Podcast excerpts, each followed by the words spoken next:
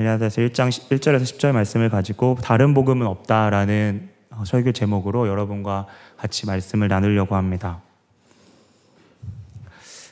어, 성도님들과 함께 하나님 말씀을 어, 나눌 수 있는 것 먼저 하나님께 감사드립니다. 또한 수요 예배는 저도 짧게 여기서 영국에서 이제 일을 했지만 피곤한 가운데 또 직장에서 일터에서 또 학교에서는 또 공부로서 또 육아로 네, 이렇게 고생하시다가 또 하나님 예배하러 하나님 만나고 싶어서 또 기도 가운데 하나님을 더 찾기를 원해서 오신 우리 성도님들 한 분한 한 분을 먼저 주님의 이름으로 축복하고 싶습니다. 어, 오늘 갈라디아서에 있는 말씀으로 바로 우리 함께 나누려고 하는데요. 갈라디아서 말씀은 갈라디아에 있는 지방에 있는 여러 교회들에게 보내는 편지입니다. 갈라디아라는 그 지역은 우리가 어, 쉽게 생각하면 소아시아 터키에 있는 어, 그 길다랗게 생긴 그 지역이었습니다.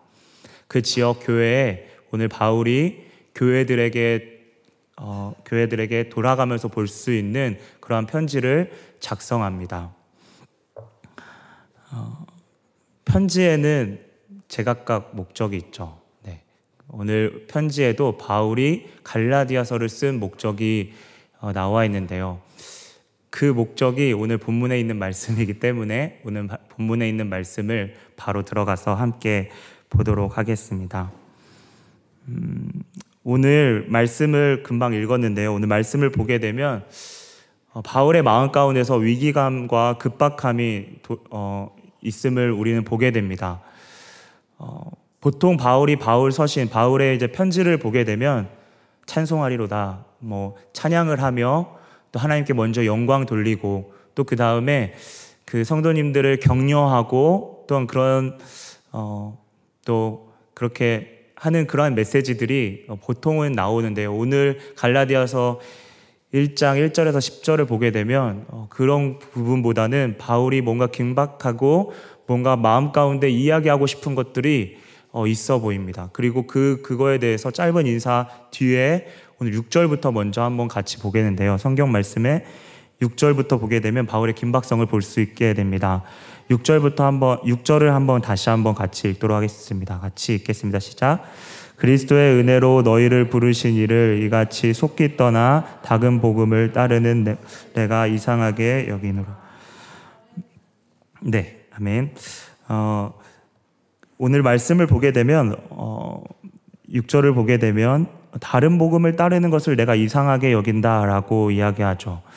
어, 하나님께서 우리를 어, 우리에게 우리 교회에게 주신 복음이 있는데 우리에게 전해 나를 통해서 나 바울을 통해서 주신 복음을 너희에게 전했는데도 불구하고 너희가 그 복음을 떠났다라고 이야기하죠. 그리고 그 뒤에 보게 되면 7절을 한번 같이 보겠습니다. 제가 읽겠습니다. 다른 복음은 없나니 다만 어떤 사람들이 너희를 교란하여서 그리스도의 복음을 변하게 하였다라고 이야기하죠. 어떤 사람들이 이 갈라디아에 있는 교회 사람들을 선동하고 충동질해서 복음이 아닌 다른 복음을 전했던 것 같습니다. 그런데 중요한 것은 이 복음이 그리스도의 복음을 변하겠다라고 이야기합니다. 우리가 그래서 첫 번째로 우리가 생각해야 될 것은 이 다른 복음이라는 것이 그리스도의 그리스도의 복음을 변하게 하는 것을 오늘 다른 복음이라고 이야기하고 있습니다. 완전히 다른 다른 것을 이야기하는 것이 아니라 살짝 어떤 것들을 집어넣고 빼고 하면서 복음을 변하게 하는 것을 오늘 다른 복음이라고 이야기하고 있습니다. 그러면 우리는 두 가지를 생각해 봐야 합니다. 첫 번째는 우리가 가진 복음이 무엇인지에 대해서 생각을 해봐야 되고 두 번째는 그렇다면 당시의 복음이 어떻게 변하고 있는지에 대해서 우리는 어, 살펴봐야 될 것입니다. 그리고 더 나아가서는 우리 가운데 지금 다른 복음, 우리가 느끼지도 못하는 다른 복음은 어떠한 복음일까라는 것들에 대해서 주님께 기도하면서 우리 자신을 좀 돌아보는 그러한 시간을 갖기를 원합니다. 복음이 무엇인가요? 어, 너무나도 많이 들었던 질문이기도 하고 이 질문을 제가 여러분에게 드리는 것은 어, 많이 어릴 때부터 많이 들어왔고 저 또한 정말 수도 없이 많이 들어왔지만 그 복음이 무엇인가에 대한 것들에 대해서 나의 것으로 내가 진지하게 진짜 내가 복음이 무엇일까라고 한 번이라도 내가 생각해 본 적이 있는지 없으시다면 지금이라도 늦지 않았습니다. 네, 복음이 무엇인지에 대해서 한번 제가 설교를 어, 전하기에 앞서서 지금 복음은 무엇일까? 누군가 나에게 복음을 물어본다면 복음에 대해서 어떻게 말할 것인가에 대해서 한번 생각해 먼저 보셨으면 좋겠습니다. 복음 어, 많이 들었습니다. 기쁜 소식이죠. 복음의 핵심은 뭐라고 혹시 배웠나요? 네, 네 십자가 부활이죠. 네 눈빛으로 말씀해 주셨어요, 여러분들이. 네, 십자가 부활이죠. 십자가 부활에 대해서 우리가 복음의 정수, 복음의 가장 봉우리 꼭대기에 있는 것을 바로 십자가와 부활이라고 우리는 많이 배우고 들었습니다. 그 십자가와 부활이 그러면 무엇인가요? 바로 삼위일체 하나님께서 우리를 구원하시기 위한 하나님의 방법이었습니다. 하나님의 방편이었죠. 다시 말해 죄인인 우리를 우리와 다시 화목하기 위해서 오늘 마지막 찬양에서 그 이야기가 나, 말씀이 나왔는데요. 우리와 다시 화목제물로 화목하기 위해서 다시금 우리와 리커넥션, 다시금 우리와 연합하기 위해서 하나님께서 그 성부 하나님 삼위일체 하나님께서 계획하시고 작전 가운데 아들 성자 예수 그리스도를 보내셨다는 것입니다. 어, 그렇다면 왜 보내셨나요? 좀더더 나아가면 우리가 잘 알다시피 아단의 전적인 불순종이 하나님을 대적하고 그래서 아람의 그 죄의 DNA를 타, 가지고 태어난 우리들은 태어난 인간 모두는 영원히 멸망받아야 될 진노의 자녀라고 에베소서에는 말, 말씀하고 있습니다. 그러한 우리를 살리시기 위해서 죄인인 우리가 스스로 해결할 수 없기 때문에 중요한 건 여기서 스스로죠. 우리 스스로가 죄의 문제를 해결할 수 없기 때문에 하나님의 아들이 이 땅에 오시고 십자가에 못 박히셨습니다. 오늘 그 말씀이 4절에 나와 있는데 다시 성경을 같이 읽어보도록 하겠습니다. 4절 같이 한번 다시 읽겠습니다. 시작. 그리스도께서 하나님 곧 우리 아버지의 뜻을 따라 이 악한 세대에서 우리를 건지시려고 우리 죄를 대속하기 위해서 자기 몸을 주셨으니. 어, 첫 번째 보게 되면 그리스도께서 하나님 곧 우리 아버지의 뜻, 그쵸? 하나님의 영원하신 그 작전 가운데에서 성자 하나님, 제2위의 하나님이신 예수 그리스도의 그 자발적인 그 선택으로 이 땅으로 가는 것이 오늘 어, 이 부분이 정말 중요한 이유는 어,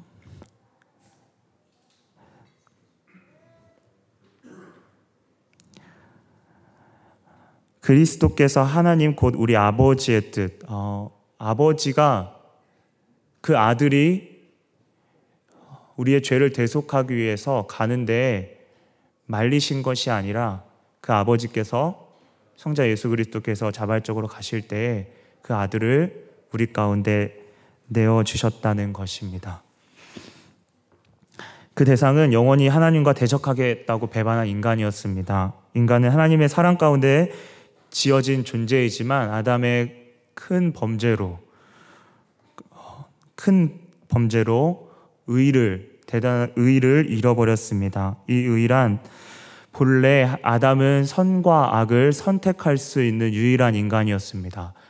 어, 아담이 범죄하기 이전에 그가 순종하는 그 행위로서 그가 하나님께 어, 어떤 선택이 아니라 순종과 불순종밖에 없었던 그때에 하나님께 온전히 순종함으로써 얻어진 의, 그 의로 말미암아 그 행위의 의로 말미암아 그가 우리로 말하면 구원이고요. 그다음 그 성경으로 말하면 그 의로서 영생하고 하나님과 계속 친밀하게 살아갈 수 있었습니다. 그 의는 하나님께 온전히 순종하고 하나님과 친밀한 그 교제 가운데 얻어진 의였습니다.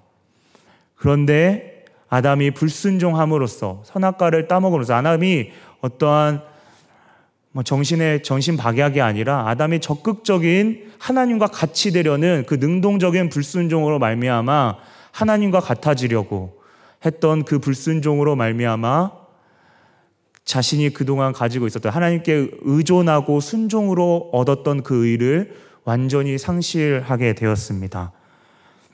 그래서 인간에게 주어진 것은 저주와 사망뿐이었습니다. 우리도 이 부분에 대해서 잘 알고 있습니다. 어, 하지만 사실 저는 어, 이 복음에 대해서 여러분께 성경을 어떤 강해하기 위해서 알려주기 위해서기보다는 어, 이 아담이 상실한 의 때문에 그래서 인류 모든 모든 인류가 죄악 가운데 있게 됐고 아담이 범죄로 중요한 것은 우리 스스로가 하나님께 나아갈 수 더 이상 나아갈 수 없다는 사실입니다. 아담이 스스로 할 수 없었기 때문에 어, 성경은 그 둘째 아담인 아담이 상실한 의를 죄 인간 죄를 가진 인간이 해결할 수 없기 때문에 둘째 아담으로 하나님이신 그분이 예수 그리스도께서 인간의 몸으로 오셨으니 요한복음 1장 우리 한번 같이 한번 성경 다 가져오셨죠. 요한복음 1장 7절에 있는 말씀을 같이 9절에 아, 있는 말씀을 같이 읽도록 하겠습니다. 1장 9절입니다. 한번 같이 읽을까요? 시작. 참빛 곧 세상에 와서 각 사람에게 비추인 빛이 있었나니. 음, 참빛 우리가 알다시피 바로 예수 그리스도이십니다. 참빛 곧 세상에 와서 사실 이거를 헬라 원어로 보게 되면 왔다라는 동사가 있는데 그 앞에 어, 전치사가 붙는데요. 에이스라는 이 전치사가 뭘 의미하냐면 이 안으로 들어오셨다는 겁니다. 좀더 어, 다시 한번 이 성경을 표현하면 참빛 곧 세상 예수 그리스도가 이 세상 가운데 안으로 영원이라는 그 시간 가운데 계신 그분께서 인간이 있는 시공간으로 쑥 들어오신 겁니다.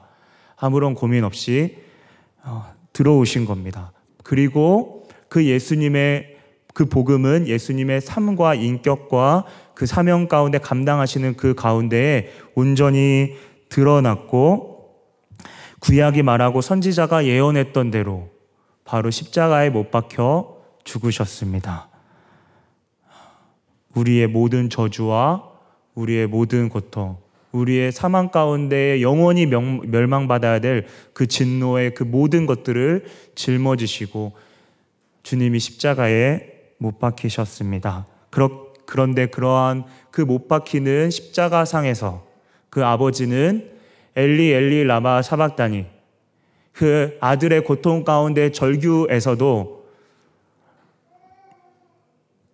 절규에서도 침묵하시고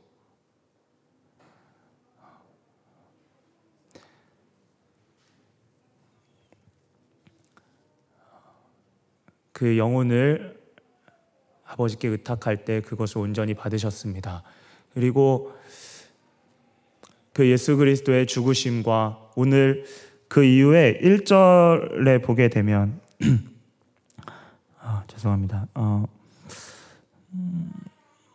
1절에 보게 되면 뒤에 후부, 후반부에 어, 예수 그리스도와 그를 죽은 자 가운데 살리신 아버지 하, 하나님 아버지로 말미암아 그 아들을 그 성자 성부 하나님께서 그 아들을 살리셨다고 오늘 성경은 기록하고 있습니다.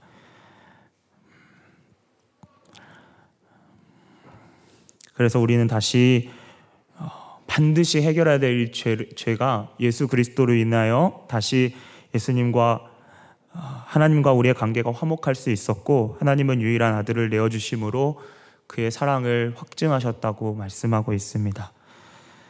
그러한 예수님의 아버지께 대한 완전히 순종하시고 의존하심으로 아담이 순종하지 못해서 그 상실한 의를 예수님께서 온전히 하나님께 성부 하나님께 순종하시고 온전히 그 자신을 내어 주심으로써 우리를 위해 내어 주심으로써 그 의를 회복하게 되고 그 의가 우리 가운데 전가됨으로써 누구든지 주의 이름을 구하고 주의 이름을 부르는 그 자에게는 영생을 주신 영생을 그 아담이 아담이 어찌 그 아담이 상실했던 그 영생 어, 그 영생을 우리에게 다시 예수 그리스도로 말미암아 주시게 된 사실입니다.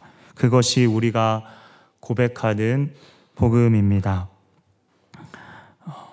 우리가 조금 더 어, 십자가에 대해서 이야기한다면 십자가가 그러면 우리를 지금 살아가는 우리에게 어, 유효성이 있는지 여전히 우리에게 살고 있는 우리에게 어, 중요한지에 대해서 우리가 조금 생각해 본다면 구약의 재산은 우리가 잘 알다시피 두 가지의 성격 대표적인 두 가지 성격이 있습니다. 대표성과 대리성입니다. 우리가 잘 알다시피 구약의 제사는 어, 대제사장이 1년에 한 번 모든 그 이스라엘 백성들의 죄를 짊어지고 하나님께 지성소로 나아가서 제사를 드림으로써 온전히 그 죄가 어, 사해지는 사해지는 그러한 어, 역사가 있었죠.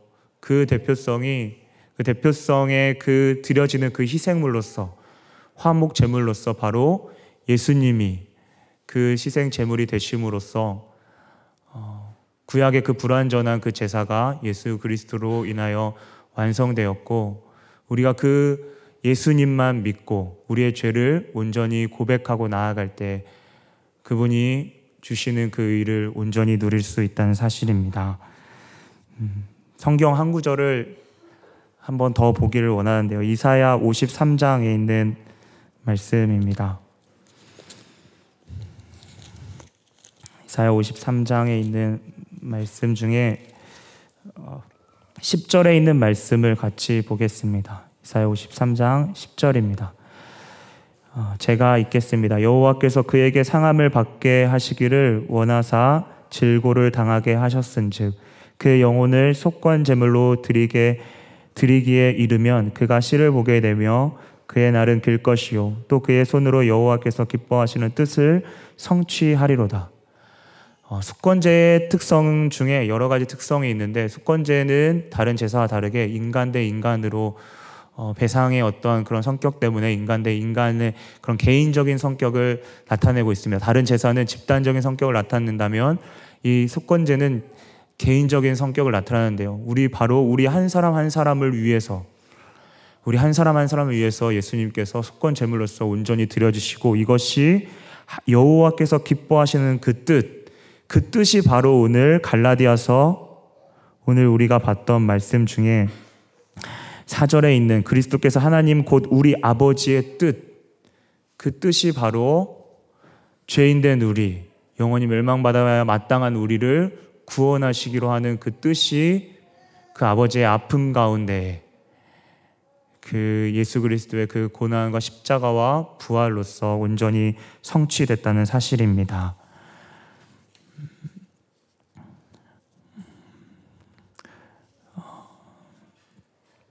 그래서 우리의 복음에는 사람의 공로나 사람의 의가 절대 들어갈 수가 없습니다. 그래서 오늘 8절과 9절을 다시 한번 살펴보게 되면 어, 한번 같이 한번 8절, 9절, 2절 같이 한번 읽어보도록 다시 읽어보도록 하겠습니다. 시작. 그러나 우리가 속은 하늘로부터 온 천사라도 우리가 너희에게 전한 복음 외에 다른 복음을 전하면 저주를 받을지어다. 우리가 전에 말하였거니와 내가 지금 다시 말하노니 만일 누구든지 너희가 받은 것 외에 다른 복음을 전하면 저주를 받을지어다. 바울의 심정을 한번 여러분 성경을 지금 다시 한번 읽어보길 바랍니다. 바울의 심정이 어떠한 심정이었습니까? 어...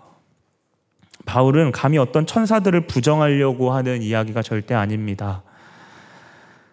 어떠한 그 복음에는 첨가물도 들어갈 수 없다. 어떠한 이야기도, 어떠한 그 어떠한 것도 복음에 덧붙여질 수 없다. 복음을 덕지덕지 무얼로 붙이려고 하지 마라. 라고 하는 바울의 단호하고 결연한 모습이 오늘 본문 가운데 보입니다. 그런데 이 복음에 대해서 오늘 갈라디아 성도들이 너무나도 쉽게 이 복음을 떠났다는 이야기를 오늘 하고 있죠. 오늘 떠났다는 이 헬라어를 보게 되면 적극적인 표현입니다. 군대에서 말하면 어떤 타령, 어떤 탈당, 어떤 것들을 능동적으로 나아갔다는 겁니다. 어, 고민하고 이게 아니라, 어, 이게 맞는 것 같아. 그래, 나 이거 따라갈래. 라고 이렇게 적극적으로 나갔던 모습이 오늘 갈라디아 성도들의 모습입니다. 그러면 왜 그들이 떠났을까요? 우리가 첫 번째 복음에 대해서 살펴봤으면 두 번째로 우리가 왜 그들이 그 이 시대적인 상황 가운데 어떤 것들이 문제였을까요? 어, 갈라디아 이 교회에 이 다른 사람들, 오늘 성경에 보는 다른 사람들은 그 유대교회 출신의 사도들의 추천서를 가지고 이 권한을 행사하는 사람이었습니다. 그들이 가지고 있었던 것은 예루살렘 우리는 교회로부터 보냄을 받았던 사람들이다. 우리가 권위가 있다 라고 이야기하죠. 그리고 갈라디아 사람들에게 이야기하죠. 저 바울은 유대교 우리를 핍박했던 사람들이다. 어. 근데 그 사람이 갑자기 바뀌어가지고 무언가 복음을 말하는데 이것이 진짜 맞겠냐? 우리가 더 맞지 않겠느냐? 우리는 예수님 전에 우리의 유대교회 뿌리를 두고 있기 때문에 우리가 더 맞지 않느냐라고 이제 어, 당시에 이제 설득을 하는 거죠. 그리고 그들이 주장했던 대표적인 두 가지가 바로 어, 오늘 이제 제가 갈라디아서를 이제 계속 이제 어, 수요일마다 이제 같이 나누려고 하는데요. 그 뒤에 보게 되면 이제 그게 무엇인지 나옵니다. 오늘 가, 좀 간단히 살펴보면 할례와 바로 율법이었습니다. 이 할례와 율법은 구원에 있어서 그들이 의가 된다는 주장을 지금 하고 있는 것인데요. 이 할례는 창세기 17장 14절을 통해서 보면 하나님의 어떤 율타리 안에 속하기 위해서 해야 되는 인간과 하나님과의 맺은 그 언약의 표현이었습니다.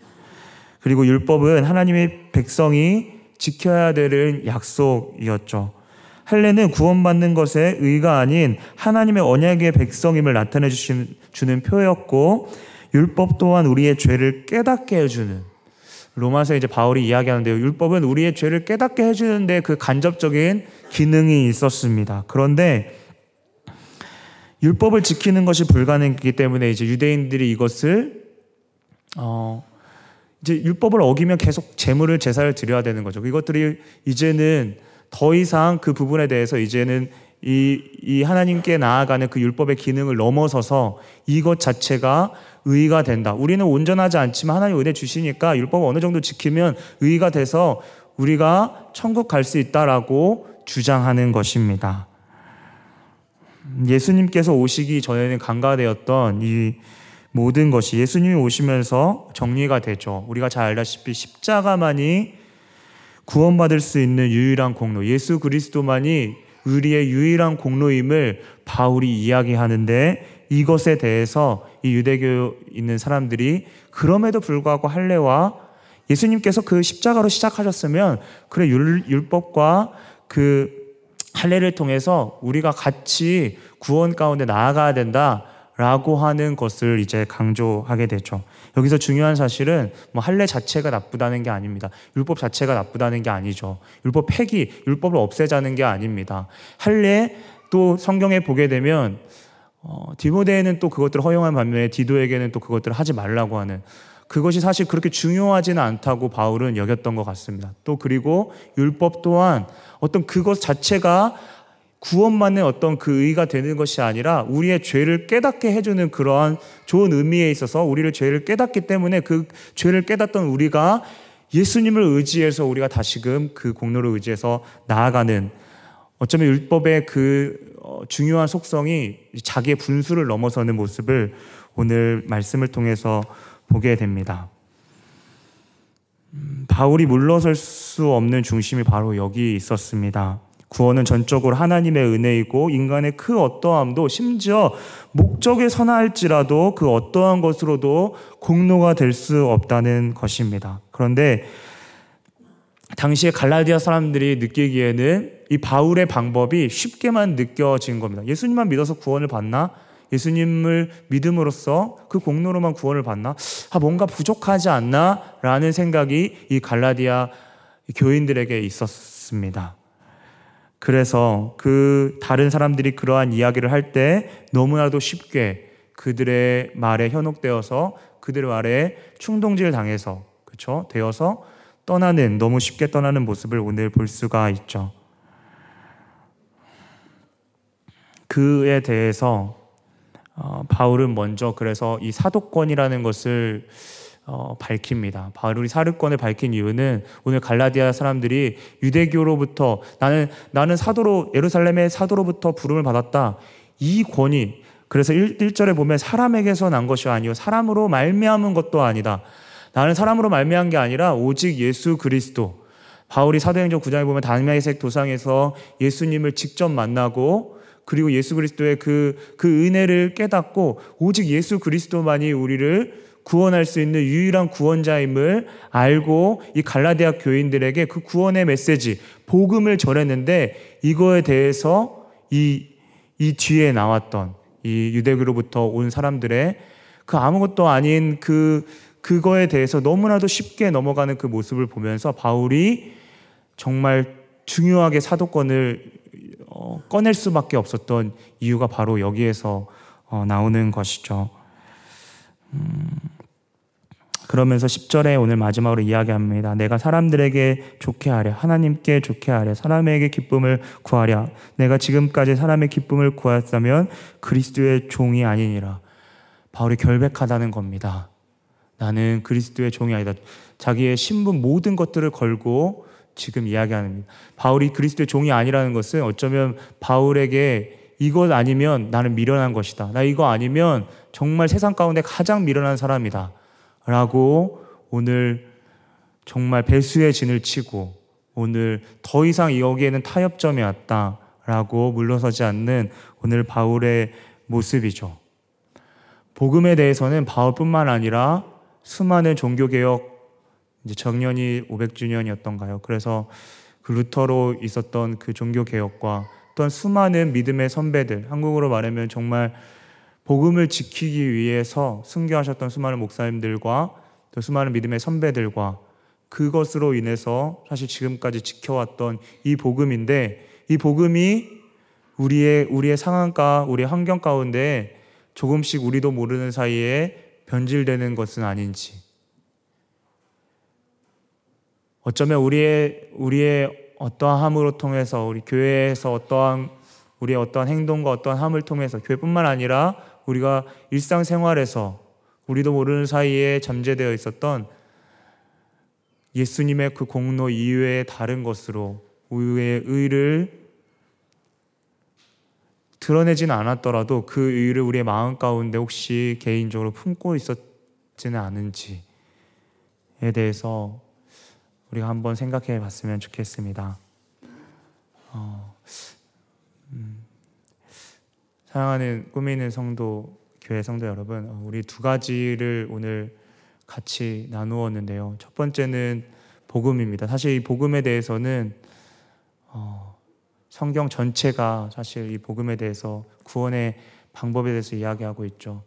어, 성경 자체가 하나님을 전부 표현하진 않지만 이 성경 자체가 예수 그리스도가 누구신지 구원의 구원에 대한 복음에 대한 모든 것들을 표현한 게 성경입니다. 그래서 사실 이 짧은 설교로서 모든 구원의 역사와 그 구원에 대해서 이야기할 수는 없습니다.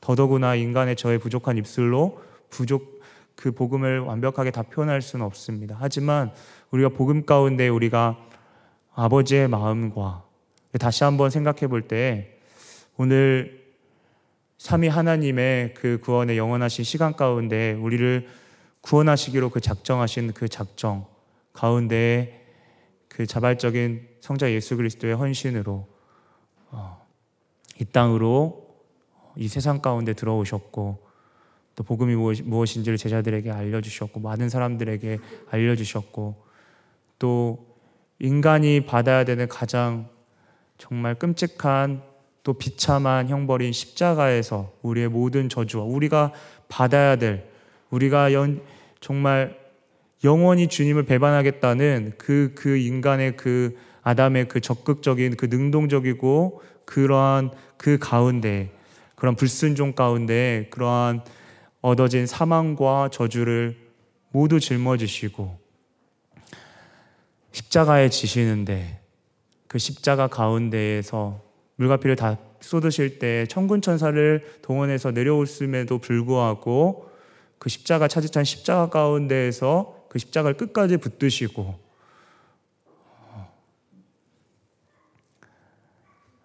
그 침묵 가운데 아버지의 침묵 가운데에서 어, 죽으시고 또 그 아버지가 저는 가장 오늘 1절 말씀을 통해서 4절 말씀 1절에 어, 있는 말씀 죽은 자 가운데 살리셨다.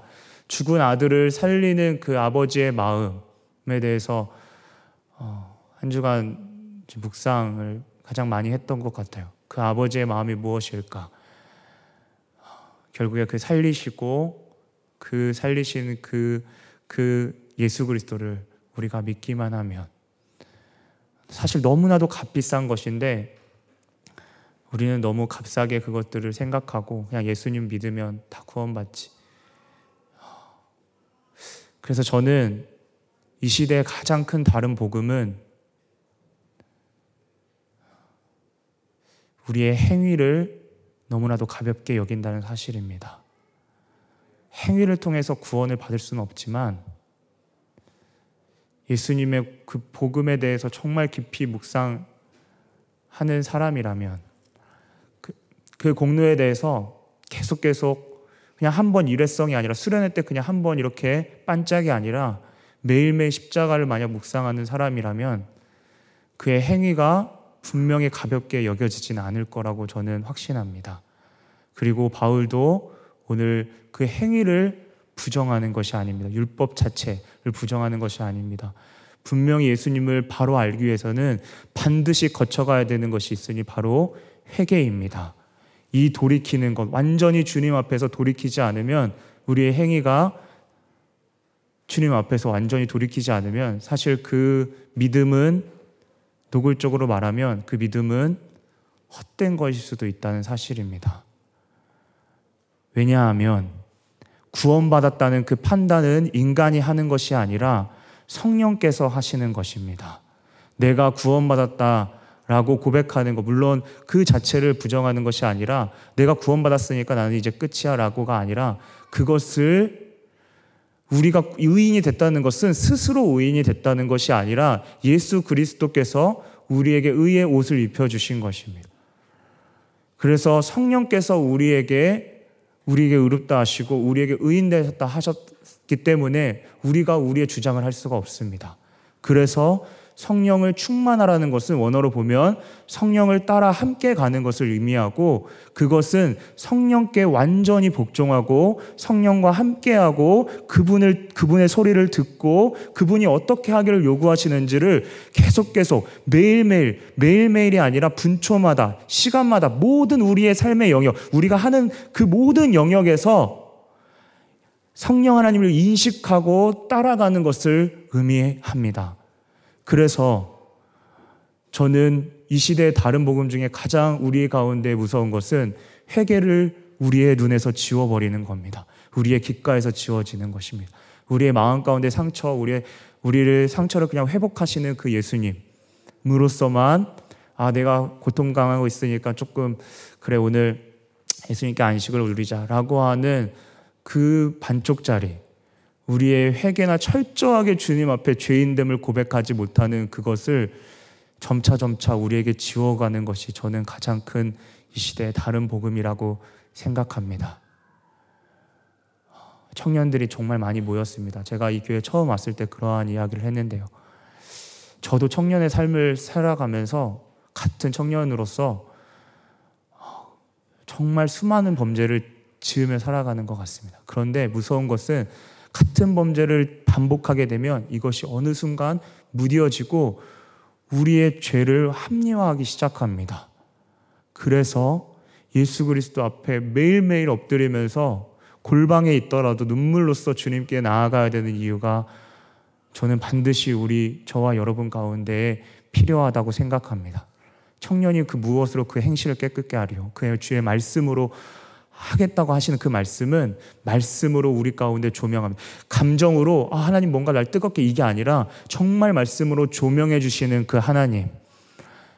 여전히 나는 의롭다고 생각하고 나 정도면 잘 살고 나 정도면 신앙생활 잘하고 있다고 생각하는 그 길 가운데 나를 성경 말씀을 읽을 때마다 옛날에는 그냥 이게 아 이런 말씀이 있구나 라고 그랬는데 제가 어릴 때 그랬거든요. 다윗 또 성경에 있는 수많은 인물들이 죄를 지으면 아니 얼마나 연약하길래 이런 죄를 지어라고 했지만 제가 장성하면서 커가면서 점점 성경을 읽을 때마다 한 장 읽고 걸리는 겁니다. 죄가 걸리고 한 장 읽었는데 또 걸리는 겁니다. 죄. 그때마다 회개하고 돌이키고 나아갈 수 있는 것을 그냥 입술로만이 회개가 아니라 오늘 요엘서 선지자 구약 선지자 말했듯이 마음을 찢으면서 주님 앞에 통회하며 회개하며 나아가는 것이 어쩌면 복음에 대해서 오늘 무르지 않고 정말 배수진을 치며 강경하게 나왔던 바울의 모습 가운데 그 복음이 우리 가운데 이 시간 회복되기를 소원합니다. 어, 어, 마지막으로 음, 어, 오늘 말씀을 통해서 우리는 어, 하나님이 우리를 어, 우리의 우리의 삶에서 하나님이 우리를 어떻게 보시는지를 어, 사람이 아니라 저 사람의 인정받는 것 목회자인 저 다수 앞에 이렇게 서서 또 다수 앞에서 무언가, 무언가를 했을 때 그 앞에서는 충분히 우리 가운데 선한 모습이 다 보일 수 있습니다. 중요한 것은 골방에 있는 시간입니다. 그 시간에 우리가 어떠한 생각을 하고 또 나 혼자 있는 시간 아니면 다른 사람과 같이 있지만 내가 속으로 품는 그 마음 가운데 있는 것이 무엇인지를 우리가 이 시간 주님 앞에 좀 엎드리면서 정직하게 좀 회개하면서 나아가는 시간이 되기를 주님의 이름으로 축복합니다. 시간 우리 같이 찬양하면서 좀 나아가려고 하는데요. 처음 불렀던 첫 찬양 우리 같이 부르면서 나아가도록 하겠습니다. 어, 십자가의 보혈 완전하신 사람 그 가사에 보게 되면 중간에 이런 가사가 있습니다. 자격 없는 내 힘이 아닌 오직 예수 그리스도의 보혈. 이 자격이 없다는 것은 사실 내가 어떠한 존재인지를 먼저 알아야만이 충분하게 알아야만이 내가 얼마나 죄인지를 내가 처절하게 주님 앞에 고백해야만이 나오는 저는 고백이라고 생각합니다. 그래요, 주님 자격 없습니다. 그냥 입술에서 예배합니다 찬양 가사에도 그런 가사가 있죠. 주님 나를 통치해 주십시오. 인간이 나를 통치하는 것은 기분이 나쁩니다. 그런데 주님이 나를 통치해 달라는 것은 내가 어떠한 존재인지를 처절하게 깨달았을 때 그래. 주님, 주님이 나를 통치해 주시는 것만이 그 안에서만 내가 안전합니다. 그 안에서만 내가 자유롭고 여전히 나는 정죄받고 그래야 마땅한 인간인데 주님 목로 의지해서 주님 나를 의롭다 하셨으니 주님 내가 나아갑니다. 지금 더 이상 우리를 종으로 부르시 않으셨다고 했죠. 친구로 부르셨다고 해요. 그거는 아, 내가 내가 스스로 친구, 아, 주님 어깨 동무하고 이게 아닙니다. 하나님이 우리를 친구 삼으신 거. 우리가 주님을 친구 삼은 게 아니라 하나님이 우리를 친구 삼아 주셨습니다. 그러면 우리는 어떻게 해야 될까요? 주님, 아, 나 친구 삼았으니까 이제 주님 당당하게 물론 그럴 수 있지만 주님, 내가 어떤 존재이길래 주님 저를 친구 삼으십니까? 주님 저를 불쌍히 여겨 주십시오. 저는 감히 주님에게 친구라는 말 조차 들을 수 없는 존재입니다.